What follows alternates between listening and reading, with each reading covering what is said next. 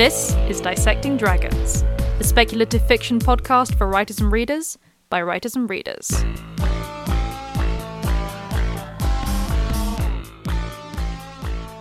Hello, and welcome to Dissecting Dragons. I'm Madeleine Vaughan. And I'm Jules Ironside. This week, bringing in dessert, serving up delicious endings against desperate odds. Okay, so uh, let's dive straight in. Now, this episode uh, partly comes out of a personal observation that, that Jules has had because she's very good at those. Um, but it's Try and also stop me. just try and stop me.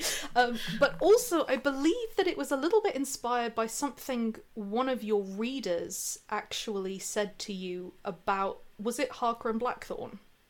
Um, actually, they've said it on certain books in both Unveiled and Harker and Blackthorn. Okay. Um, this this obviously isn't me having a pop at the reader. I just find sometimes seeing someone else's perspective, especially when it's completely different from mine, quite interesting. yeah. Um, so so basically, I'll, I'll- we'll get into the personal observation stuff in a moment. But what the reader has said about several books is that they find the ending, or they found the ending of those books less satisfying um, when the villain or creature of the week is billed as an all-powerful inverted commas um, evil entity. Um, I'm obviously paraphrasing here. Rather than another mortal creature or a, a human person. Um, Yeah. The reason for this is if something is really that powerful, as in literally that, it, that is considered that powerful, then this particular reader felt that none of my characters, who are very much human, should be able to beat it, even with cleverness. Mm. Which I f- I find that quite a binary way of looking at something, and then you're kind of assuming that whatever's been billed about this creature is actually true, rather than sort of like weighing it as you go through the text how much is true, how much isn't, if you see what I mean. Yeah, it's it's an interesting thing because I can totally see the perspective as well, and I think it can sort of come in some in some areas from seeing over exaggerations of that in fiction, you know, quite a lot where you know you really are looking and saying, okay, but actually, how are the the characters, the protagonists, going to win this? And it's not act- actually executed very well.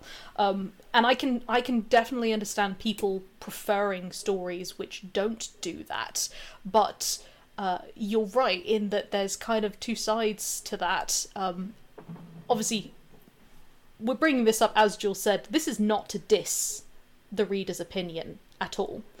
Um, it was just it's just Jules mentioned it, and I was like, that is actually very very a really interesting point because obviously everyone's reading experience is going to be re- very personal, and you know the conclusions that they make from that reading experience is going to be right for them um, and we but you know because of that because everything is so personal it is really interesting to hear what other readers think about our work. Absolutely, and you know, quite frankly, unless someone says you've got a major blind spot here with this this one issue, and that's very offensive to a particular group of people, hmm. unless it's something like that, I'm probably not going to change how I do my stories because I do spend a lot of time sort of planning structure and things like that, and I know that they work to the best of my my personal skills at the time I'm writing them.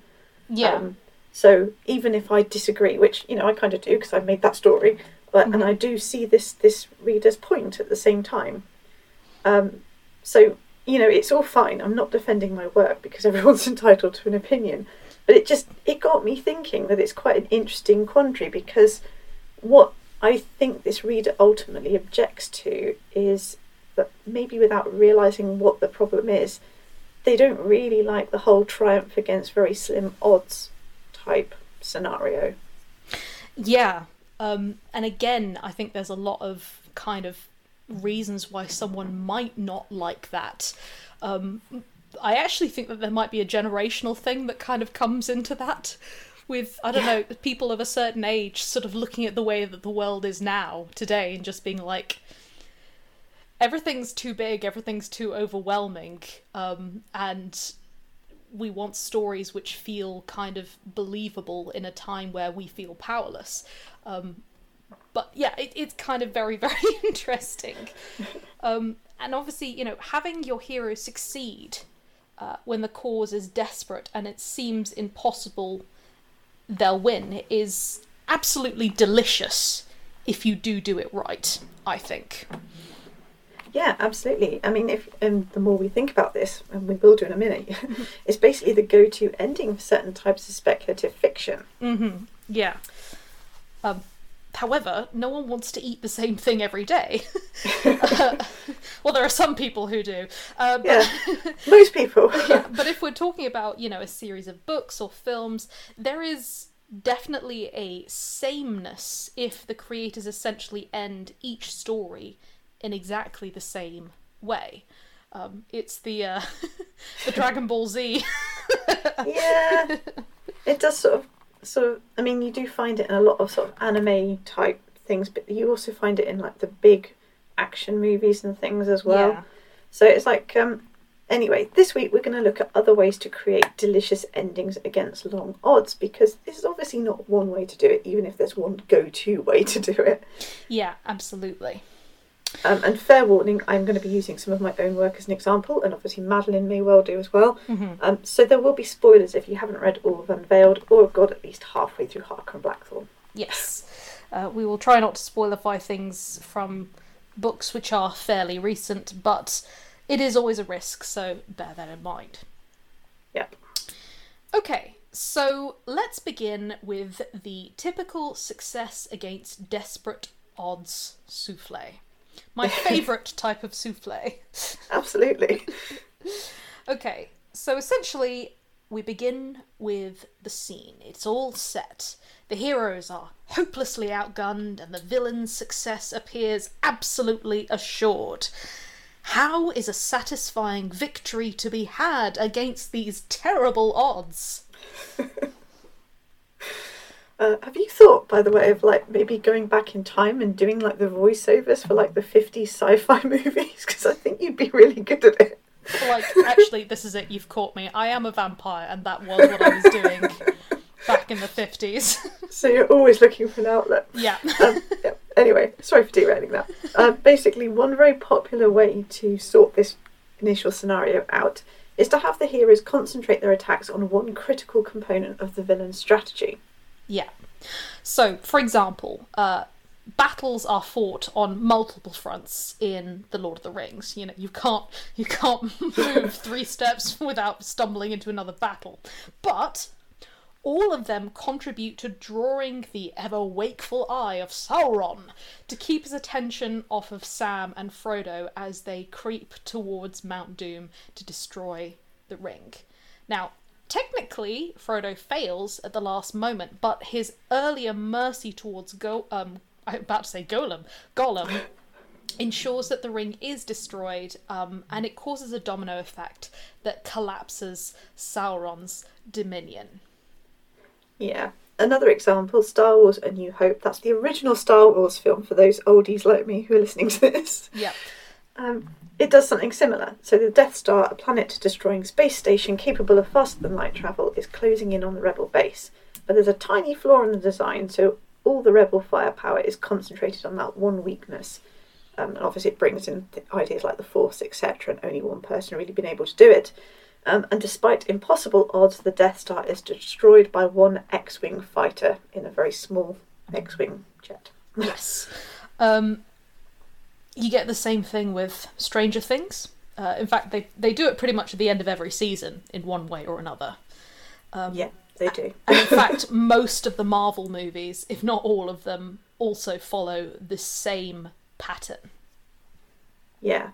I mean, you may even be thinking of new examples as we speak. You might be wondering what other endings there are when de- de- when a desperate odds situation has been set up. Um,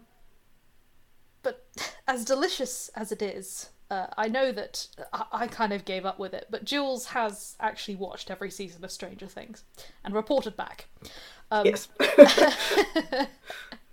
even though I know it will have the same ending pretty much for every season, I've lapped it up like a cat with a bowl of cream. I've been all over that. Yeah. But theoretically, serving up that, I think that's because the rest of the show is so good and it's sort of taps into the nostalgia factor because I grew up during the 80s as well. hmm Um, so but I have to say that if I do find some of the Marvel films a bit formulaic in the way that they bring out tension and they do the you know the final battles and things. Yeah, absolutely. Uh, now, some of you might be going, hold on a second, this seems a little bit familiar, uh, and might be reminded of one of our previous episodes talking about uh, story structure and the monomyth.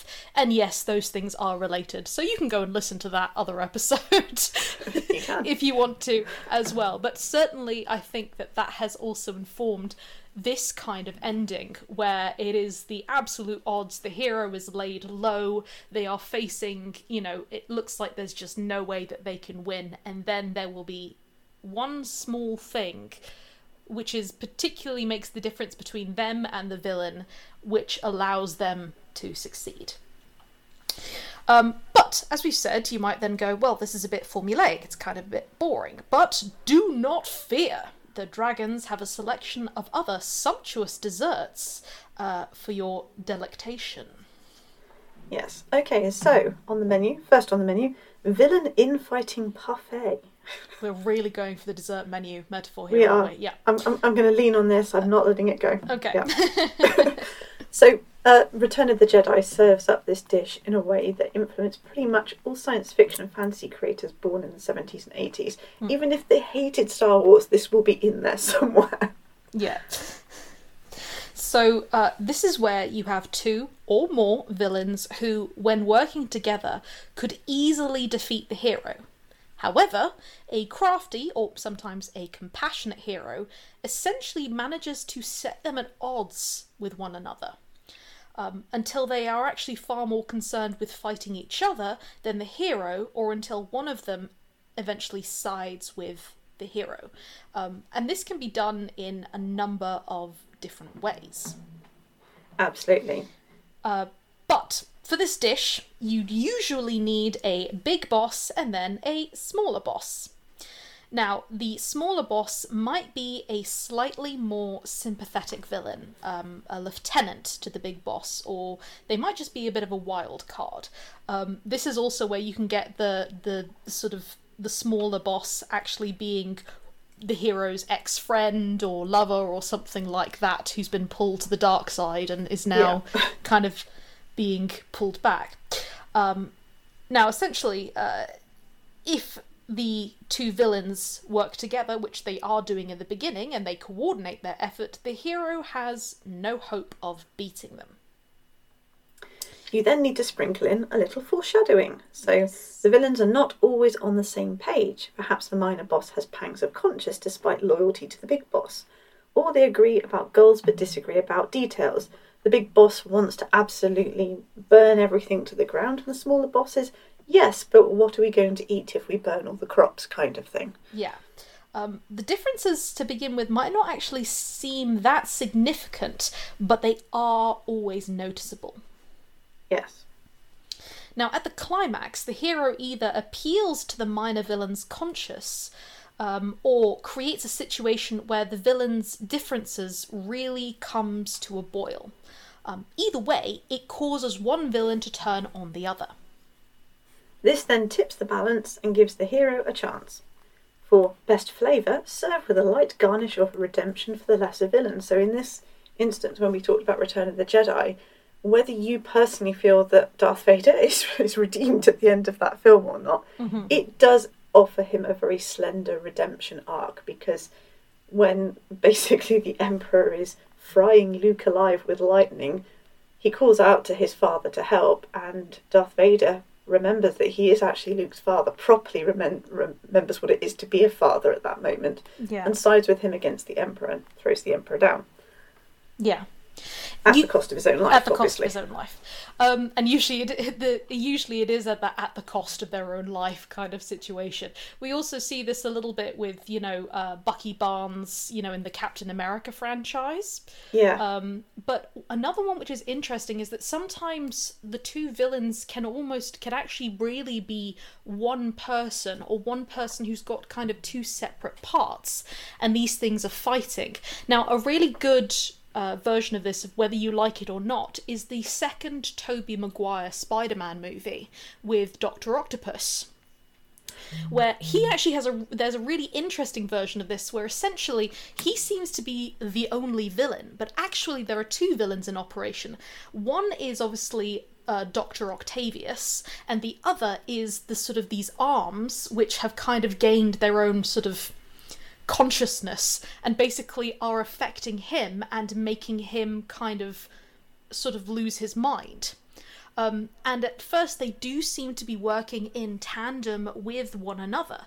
Uh, but what essentially happens is that ultimately, Doctor Octavius is technically the smaller the the smaller boss, and he still has within him that level of consciousness. He had that friendship with Peter. He is grieving because he lost his wife, and he doesn't actually want to hurt people. Ultimately, everything he was doing was for the embetterment of the world. And when he realizes and is able to snap out of it, he turns on the main villain, which are these kind of brain controlling arms, and basically sacrifices himself in order to save the world. Yeah. So there are kind of interesting ways that you can do it, and it's not always obvious, but it can be very satisfying. Absolutely. Which brings us on to the next item on the menu.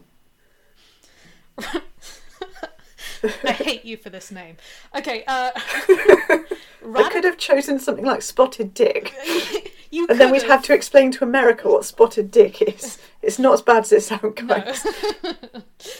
Radical tactic change, Eton mess. Eton mess is just. It just sounds like. Uh... Anyway, okay, so.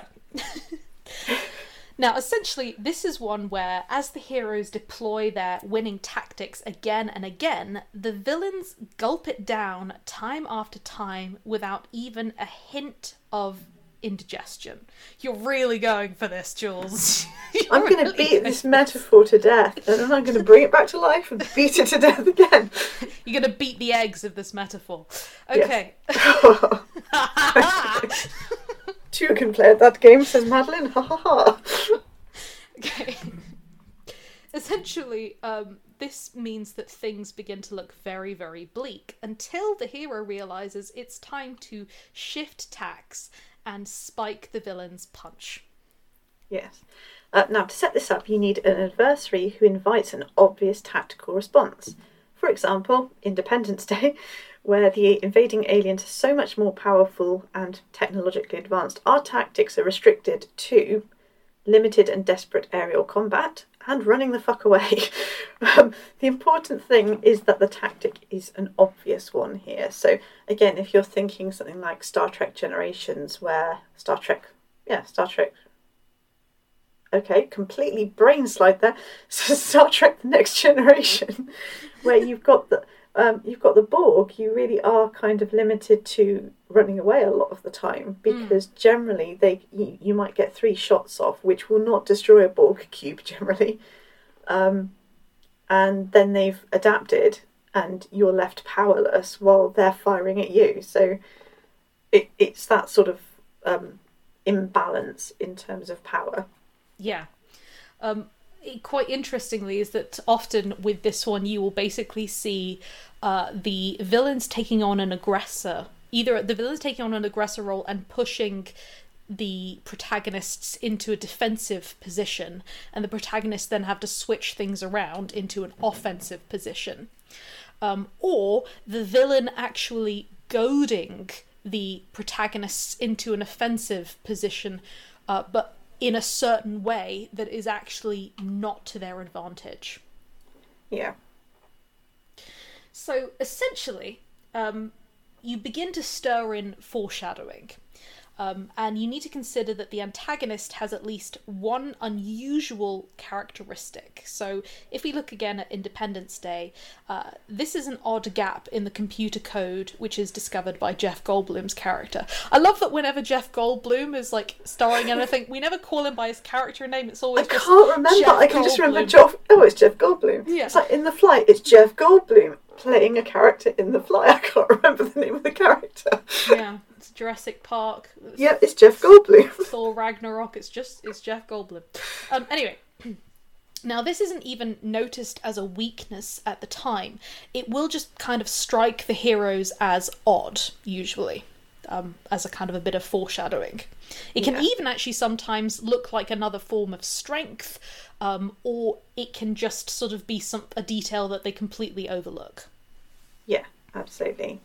Um, allow the mixture to simmer, so all seems lost, but in the midst of despair, the heroes really think about that odd characteristic and what it can mean. A new tactic is then devised based on this realization. In Independence Day, it's discovered that there is that gap where we can feed the alien tech a computer virus that will cause their powerful ships to fail, especially when fed to the mothership. Yep. And what happens is that this new tactic works. Um, and essentially, you serve with a topping of how the hero figured it, it all out. Uh, now, this one can actually go in tandem a little bit uh, with the sort of the with other kind of forms. Um, like for example, you could say with Lord of the Rings, you know, it's the oh well, the one weakness he has is if we destroy the Ring of Power kind of thing, um, because he's put so much of himself into it. But it, it because they know that from the beginning, it doesn't it isn't quite the same. But essentially, with the sort of the radical tactic, um, you have everybody else kind of causing a distraction, usually while a very small team of people have to sneak in or change something based on a hunch. And the tension is really raised by the fact that they don't really know if this will work. Yeah, you can find it in a sort of heist scenario, and I kind of did something like this with I Rule the Night, whereby nothing M could personally do by herself would work against, you know, the dark thing, the Yeah. um, vampiric entity that was preying off of Edinburgh, because she wasn't powerful enough to do it. Um, and she also was under a ban, so she couldn't tell other people that she needed help with this. In the end, she went to the most roundabout way in order to tell people. She had to tell them without telling them, without there almost being the intention that they could find out. She was relying on them to being clever enough to work out what was going on Yeah. while she was in the veil, kind of setting them up to create a big distraction in order to get hold of the, the original skull, which was a locus point for this creature Yeah. and destroy it so that by the time she had worked out a way of dragging it all the way past the gates of death herself, um, the skull, which would have kept given been an anchor point in real life, um, Mm. had been destroyed and it wasn't there anymore. So it was a really convoluted way to do this. Um, weirdly, this is one of the books where uh, this particular reader said, "Yeah, I didn't find that villain particularly compelling because, you know, they're not they're supposed to be this all powerful evil thing, and it turned out to be just a human that had gone way, way past humanity into being this terrible evil entity, and they shouldn't have been able to beat it. And I'm thinking, everything has a weakness, that's the thing. Yeah. It was long odds, definitely. But um, Yeah, um, but I agree. I think th- the problem is that I've seen examples of this where it fails, and usually it fails when we haven't had that foreshadowing. Um, the foreshadowing really is one of the most important ingredients in this in this dessert. Um, and if you don't include it, the whole thing does feel very flat. It can feel contrived, um, and it can feel very sort of added on, like you've written yourself into a corner and you don't actually know how to solve it. Yeah, absolutely. You can. I mean, I think that's almost. It's not quite Deus Machina because it's not an external force that's randomly shown up and solved everything. Um, but it is kind of of the same ilk, whereby if you don't foreshadow it, as you say, then you just have the hero having a realization with with no run up to it at all, like five minutes before the massive showdown. Yeah, and mm. the the other key thing is that the hero needs to be the kind of person who could figure this out, Yeah. or or have a side character, you know, have a character who is conceivably able to put this together. Because if you don't, and it's just the hero suddenly goes, oh, this, that, and the other, and it, it feels very unsatisfying because you're like, how did you know that? And how did you kind of come across that? It's why you get a lot of the time, it's like the nerd character is like, oh no, these things are really fascinating.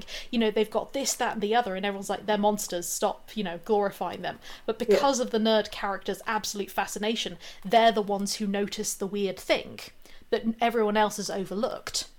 Um, Yeah. That makes sense. It doesn't make sense for someone just to notice something when they would not be the kind of person to notice it or wouldn't have the, the abilities or the qualities to be able to kind of make that connection. Yeah, absolutely. Okay, dessert number three baked powerful ally Alaska. Now, your ingredients must include a world with a powerful force which doesn't normally concern itself with the petty affairs of mortals. So, this could be a god, it could be an unknowable alien race, it could be an inexplicable force of sentient magic, it could also just be like a natural phenomena. Yeah.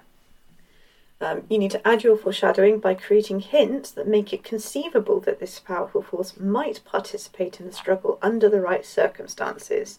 So perhaps there are really distant myths and legends of the powerful force assisting some, you know, hero of the ages in the past. Or perhaps the hero feels a strange connection to it. Now, uh, we've got a, a good example of this uh, in Avatar, uh, where, and I can't say how say the name. I'm pretty sure it's Eywa. Eywa, yeah. So Eywa, the Great Mother, is an inexplicable force that moves through everything living and both gives life but also takes it away. Um, but essentially doesn't take sides. Now, Jake is obviously an outsider, and he has finally found where he belongs with a species and a world that is not his own. But in order to save Pandora um, and the um, Omaticaya, Yeah. Ugh. he has to fight off the colonizing forces of his own people.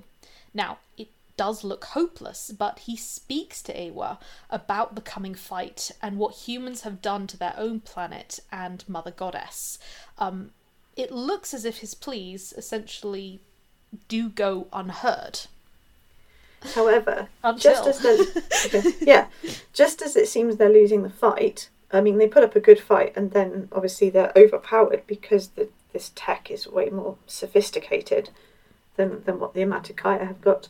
Um, Eywa moves through all the very dangerous creatures of Pandora and turns the tide of the battle. So she literally has almost the plants, the rocks, the the massive predatory birds of the air, the beast of the forest, and whatever, all rising up and attacking these mechs and things, Mm. Which turns the tide. Um, so yeah, to sprinkle on a little sweetness with, of the dish, uh, with a moment of the hero bonding with this new power before it goes on its way. And that's the important thing. You cannot keep this powerful ally for the next story, or it'll spoil everything. Yeah. Now there are several ways that you can kind of approach this, and you again you don't actually have to have a sentience behind this power. It could just be the hero actually very cleverly using the environment, which is not good or evil, it just perhaps every now and again a, a volcano explodes or something like that. And the hero knowing this and using it to to to his or her advantage or to their advantage, right? um, you know, but the point is that there is this kind of force. It is neither good, it is neither bad. Um, it is just larger than life, um, and it can be kind of, it can be used cleverly either through cunning or through sort of like making that connection. Uh, but there is this sense of kind of between the hero and this force, this sense of connection. Um, and it isn't always necessarily a force which the hero has even liked before. They could the hero could have seen it actually as something quite antagonistic to begin with. Um, and a good uh, example of this is actually Thor Ragnarok, where they use Surtur at the end to defeat Hela. Yeah. Um, and that is obviously hinted right at the beginning, um, and of obviously all mm, sort of Norse mythology fans know what Surtur's role is, and obviously will understand the reference of Ragnarok. So it was right there from the start um, that Surt really should be playing a role in this, and I think that that kind of worked quite well in that it did sort of go full circle. Yeah, definitely. Okay, so the next one is the sacrifice a la mode. So, Uh, watching a hero succeed without cost makes for a less stressful uh, combat style. Com- combat condestil- I can't say that. Comestible, I'm sorry. you do this to me on purpose. You're like, how do. can I confuse Madeleine's dyslexic brain today? I'm gonna, I'm gonna just sprinkle in words like comestible for her because I know that she'll look at it and and sort of have a small breakdown. Uh, and anyway, sorry. So it can be less stressful, but after a while, no one wants those empty calories. So you can spice up the dish by adding a little sourness, uh, essentially a sacrifice, and you can serve it with all the ice cream that you want. So you need something precious the hero can lose, aside from obviously all those innocent lives, which are at stake. Uh, perhaps it's a power or ability, perhaps it's a beautiful city, freedom, or the hero's own life. Whatever it is, the audience must assume the hero will not lose it at the onset of the story. Yep. Now, when adding a little bit of foreshadowing, it's important to work in extra things that the hero has to do to preserve that precious thing. Or earlier in the story, give the hero a chance to win by giving up the precious item, but have them choose not to do it. Either way, the hero's choice should feel natural. Yeah. Um, as you simmer towards the climax, and when your hero is ready to admit defeat, have them be reminded of what really matters. Usually, this is the lives of everyone around them. The precious item is nothing compared to that, and if the villain wins, the precious item will probably be lost anyway. The hero will probably have to convince the others that giving it up is the right thing to do. Yep. At this point, you can garnish and serve. The precious thing is lost or destroyed, but almost everyone else has survived. Um, show them starting anew to avoid a bitter aftertaste. So, I mean, Madeleine's just mentioned Thor Ragnarok. Well, they basically they basically lose their home, their home planet. They lose everything. Yeah. They lose Asgard. Um, there's also the episode "The Gift" of from Buffy the Vampire Slayer, where Buffy want you know she's so focused on saving Dawn before the ritual starts that she doesn't really have a backup plan for when it does start. In fact, no one can come up with one. And then her realization is that, well, actually, she can choose. She can choose whether her sister dies or whether she does. So she jumps herself. Mm. Um, when that first came out, that hadn't really been done in that sort of show before. And it was a real sort of heart wrenching moment because I don't think anyone really thought that would follow be followed through. Even people like me who are kind of like, oh my god, she's going to kill, she's going to be killed instead. Um, I kind of thought there would be a last minute stay of execution, and there wasn't. Yeah. Um, and I, I suppose again, I rule the night where you know all through the series, M's been kind of like, I'm going to balance this psychic Veil Walker bullshit with having a vaguely normal life and a normal relationship with the man I wanted to have a relationship with. hmm Um, and the only way she can actually defeat the dark thing in the end is by fully embracing entirely what she is and literally going into death and then bargaining with the Lord of Death, who takes her own form, um, to let her go back under the understanding that she is now basically, you know, an indentured employee of Lord Death. so Yeah. she does kind of lose the whole thing. Yeah. We also see it uh, sort of in other ones where you'll have a hero who loses their power at the end. So in the original um, Shadow and Bone, uh, the sorry, the, the original Grisha series, not the Shadow and Bone Netflix series, but the book series, uh, Alina at the end, spoilers, loses her powers, her Grisha powers. Um, and there is a little bit of sadness there, but ultimately she does get her happy ending, and, and everyone kind of can get on with their lives. We also see it in Full Metal Alchemist, uh, where again, spoilers, Edward Elric at the end loses his ability to do alchemy, which is obviously something which has kind of defined him. And um, most importantly, because it wasn't just something which he developed in order to bring his mother back originally, but was something that he had a natural aptitude for from a young age, that he actually had very positive things associated with. It did feel like a loss rather than a sort of a happy trade. Um, but it was still a happy ending in that he got to be with the woman that he loves, he got to have his family, everyone got to survive, and the world was a better place because of it. Yeah, exactly. Okay, so also on the menu we have Creme of Emerging Superpower, which I really like this one personally. Yeah. So you'll need a hero with unrealized potential who is relatively untested. Whether you do this with magic or technology, a superpower breaking free, or a mysterious artifact. Now, uh, in order to make this one work, you will need to foreshadow by sneaking in clues that the hero can later use to unlock their powers. That's very important. So, show the hidden power being used in tiny amounts, for example. Uh, discuss the hero's long lost parents or the powers they had, uh, or talk about a lost powerful device that can't possibly uh, uh be great Uncle Albert's pocket watch, etc. uh, bring to a boil by having the antagonist give the hero a terrible beatdown. It doesn't look like they can possibly win, but just before all is lost, they rise back up, powers in hand. The desperate circumstances may have even been the key, the final part of unlocking the powers, causing the realization that Great Uncle Albert's pocket watch is in fact the Eye of Ra. Can you imagine?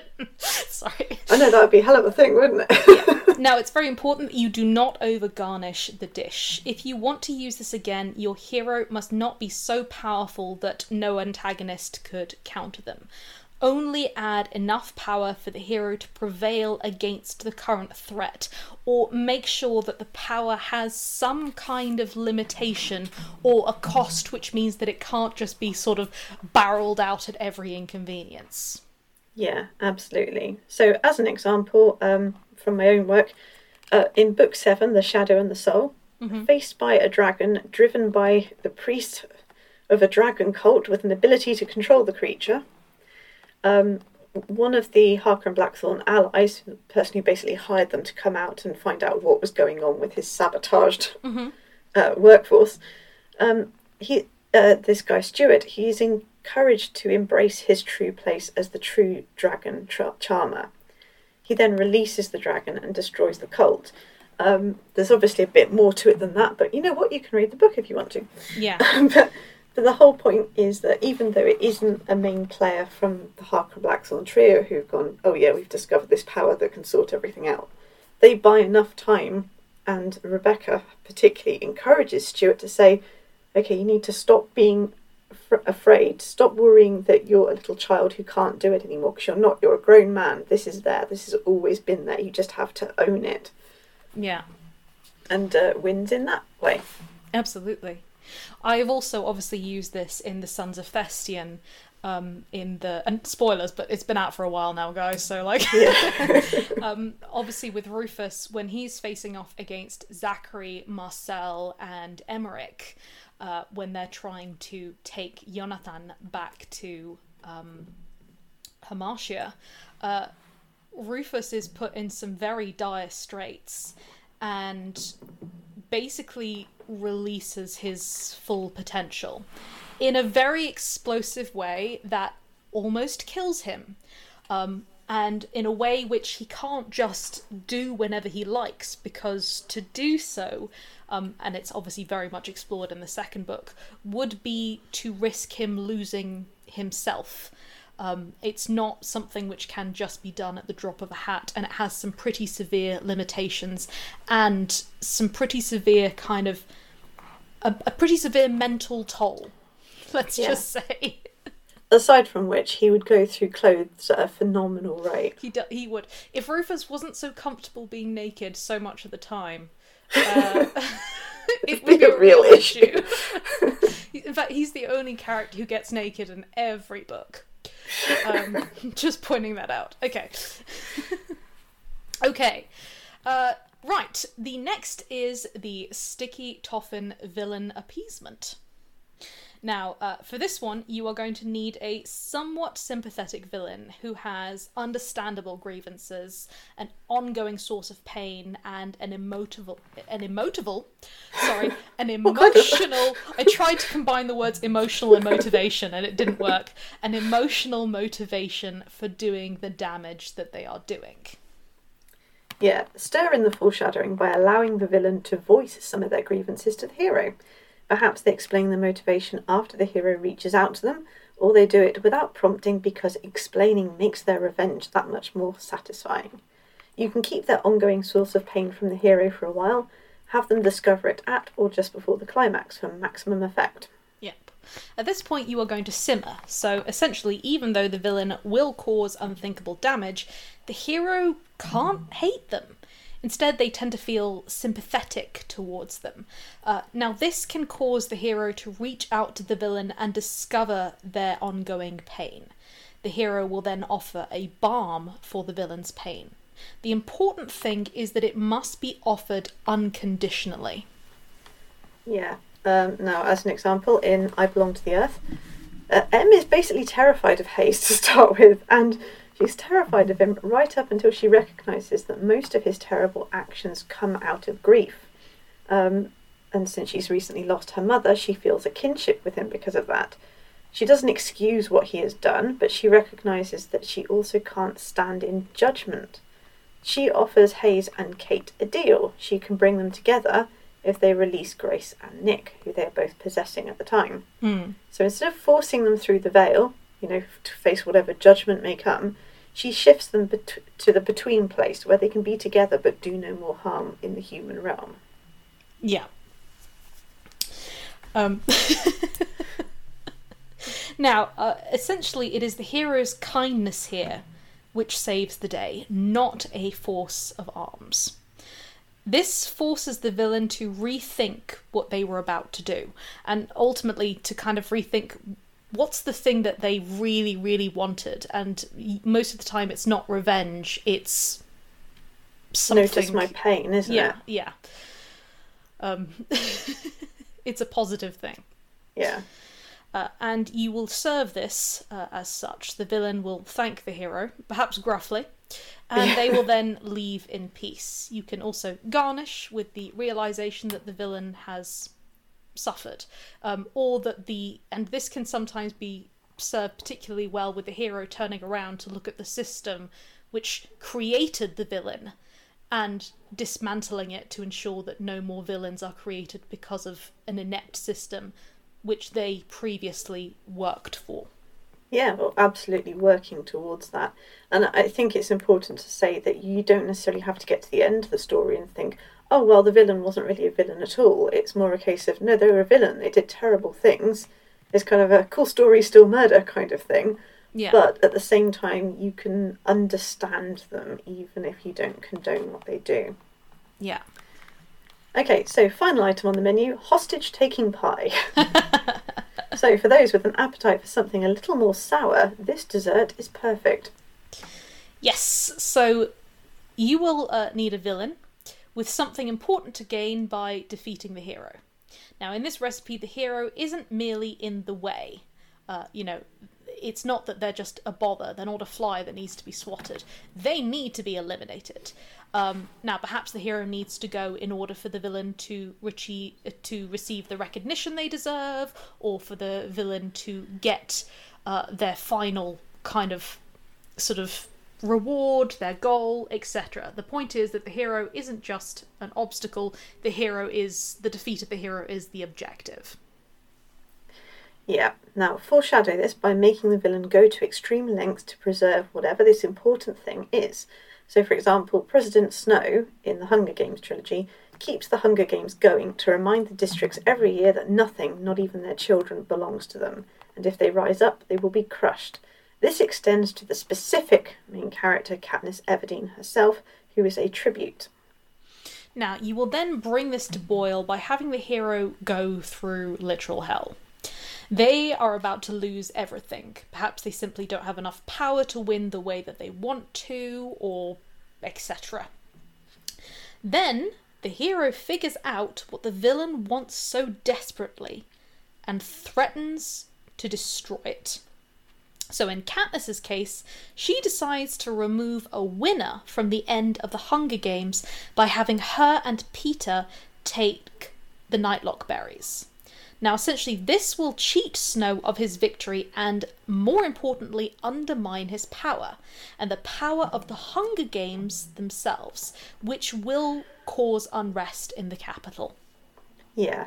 It's a big gamble and it's it's only works because she's willing to go through with what is essentially a suicide pact. Yeah. But she's betting that whoever's on the other end of the microphone will say, No, no, no, no, you can both be winners.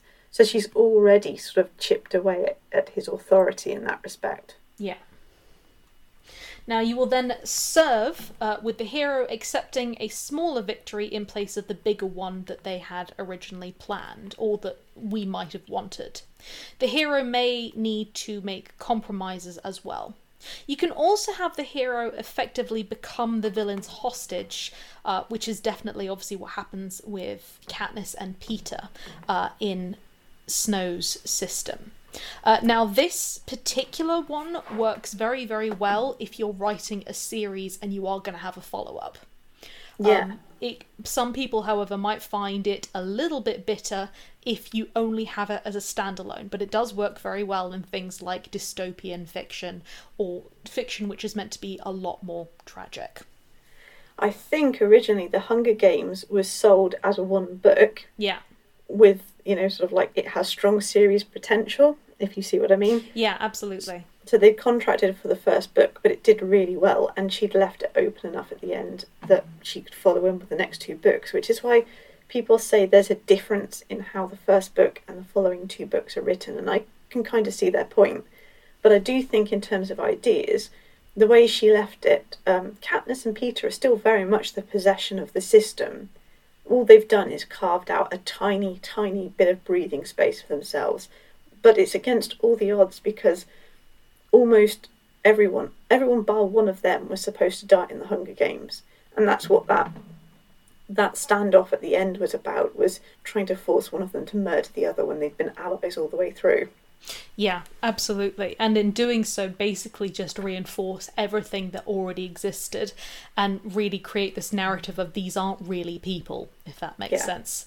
Um, and yes, uh, and uh, like I said, this sort of the, the, the hostage taking pie is very, very effective for dystopian fiction, where a larger kind of part is the horror of the system that can be created and just trying to survive within that system because it cannot be dismantled with, by one person alone. But you can begin to chip away at it, and when people chip away slowly, slowly, erosion can occur. Um, Yeah. So, yeah, it's very, very effective, particularly in dystopian. Yeah. So there we have it. That is our dessert menu. Um, which one is your favourite? Uh, to summarise, everyone is going to have their own preference on ending, um, and despite this being obviously the menu that we can offer, it's not an exhaustive list, and there are more out there and variations and mix-ups and all sorts of horrific cocktails. Absolutely. Yeah, stay away from the horrific cocktails. Unless you know what you're really doing. Um, in fact, we've only looked at seven other ways to have your hero triumph over desperate odds. I mean, this doesn't take into account all the other different kinds of endings and things there are out there in different genres. Yeah, absolutely. So ultimately, you've got to remember that endings are a very important part of any kind of satisfying meal.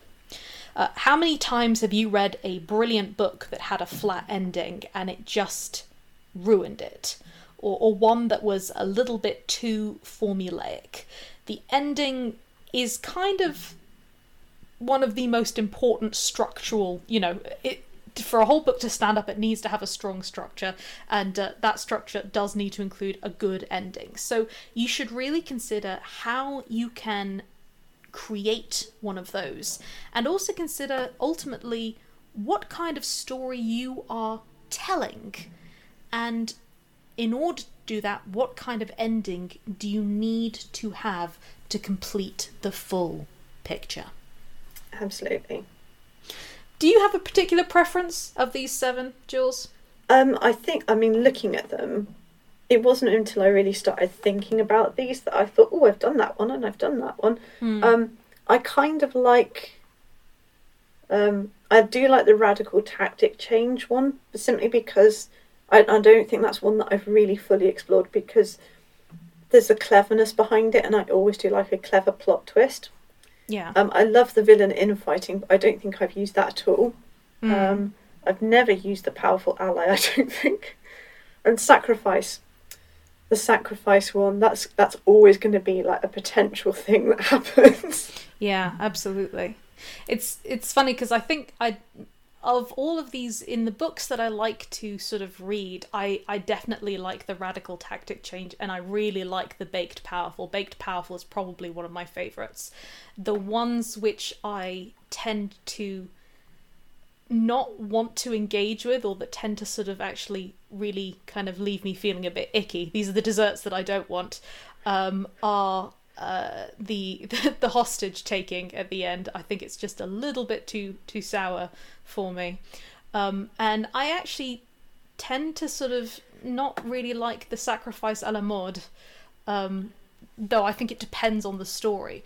Uh, probably because it usually involves people sort of losing magical powers or stuff like that, and I just tend to be like, they've suffered enough, they've sacrificed everything else. Can't you just let them have this as a happy thing? Why do you have to strip it away? Yeah, I mean, it, it's got to be the right thing. It can't just be sort of like you feel like the authors got there and didn't know what to do. So again, Yeah. the whole foreshadowing part of any recipe is really important. I do love the the creme of emerging superpower. I think there's a big wish fulfillment thing there for me. Mm-hmm. Yeah, I completely agree. Um, it just. Sorry, when I say baked powerful ally, I, I actually did mean uh, the emerging superpower. I, I mixed those two up. Um, yes, I do like that one as well. I think that's probably my favourite. So, like as we say, everyone has kind of got different sort of desires, wishes when it comes to sort of endings. Um, what about you guys? Which one of these desserts would you like to be served uh, with your With your- your book. Do get in contact with us and let us know. We always love to hear from you. Now, uh, before we go, it is time for our di- Ugh, I'm. I swear, I am just not not able to speak today. Before we go, it is time for our Dissecting Dragons recommendation of the week. And Jules, I believe that you have got one for us.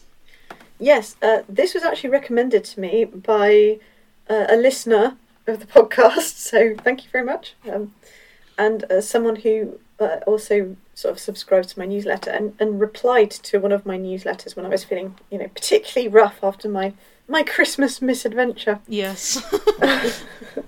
Um, this is part of the Cthulhu Casebooks series by James Lovegrove, and the first book is called Sherlock Holmes and the Shadwell Shadows. Now, Madeleine, I'm pretty sure, is not a massive H.P. Lovecraft fan. no, but the this is the problem. I see sort of H.P. Lovecraft and I'm like, eh, and then I see Sherlock Holmes and I'm like, Go on. I think you would like it because even though you know it does lean on sort of the elder god aspect, and you know there's mentions of Cthulhu and what have you in here, um, it is almost classic Sherlock Holmes except with Lovecraftian monsters, and it was an absolute scream. It was amazing. It was really really good. Yeah, that would be the thing. Is I do love the Sherlock Holmes formula, so adding supernatural elements to it. I mean, I'm just, I'm always going to be a sucker for that, and I have seen it on the shelves and been sort of umming and ahhing. So now I think I'm actually going to have to go and pick it up because Yeah. I'm so intrigued. Well, I borrowed the library book, um, sorry, the audio book from the library, and it was a really good au- audio book as well. So I'm not going to spoilify the plot because if you've read a basic Sherlock Holmes story, you'll know kind of where things are going. And if you've read any H.P. Lovecraft or heard any references to it, then I think you can see how those two things might combine. yeah. Um, but I do want to say thanks very much, Jess Mallory. That was a brilliant suggestion. I really enjoyed it, and I'll totally read the rest of the series. Highly recommend everyone else does. Is it gory? No, not especially. See, I don't think it's any I don't gory. trust Jules because she she has different mileage. I stuff. don't think it was any more gory than than say something like the Hound of the Baskervilles. Okay, all right. I will definitely have to check it out then. Yeah. Um, wish me luck, guys. Jules really does have different mileage. And on that note, uh, on that nose, on that nose, on that note, we'll say thanks very much for listening, and we'll catch you guys next week. Yeah, thanks. Goodbye. Bye. You've been listening to Dissecting Dragons, the speculative fiction podcast. You can follow our podcast at podbean.com or from iTunes. For more information, visit our Facebook page at www.facebook.com forward slash dissecting readers or check out our author websites at jaironside.com and madeleinevaughan.com. Please note that no dragons were harmed during the making of this podcast.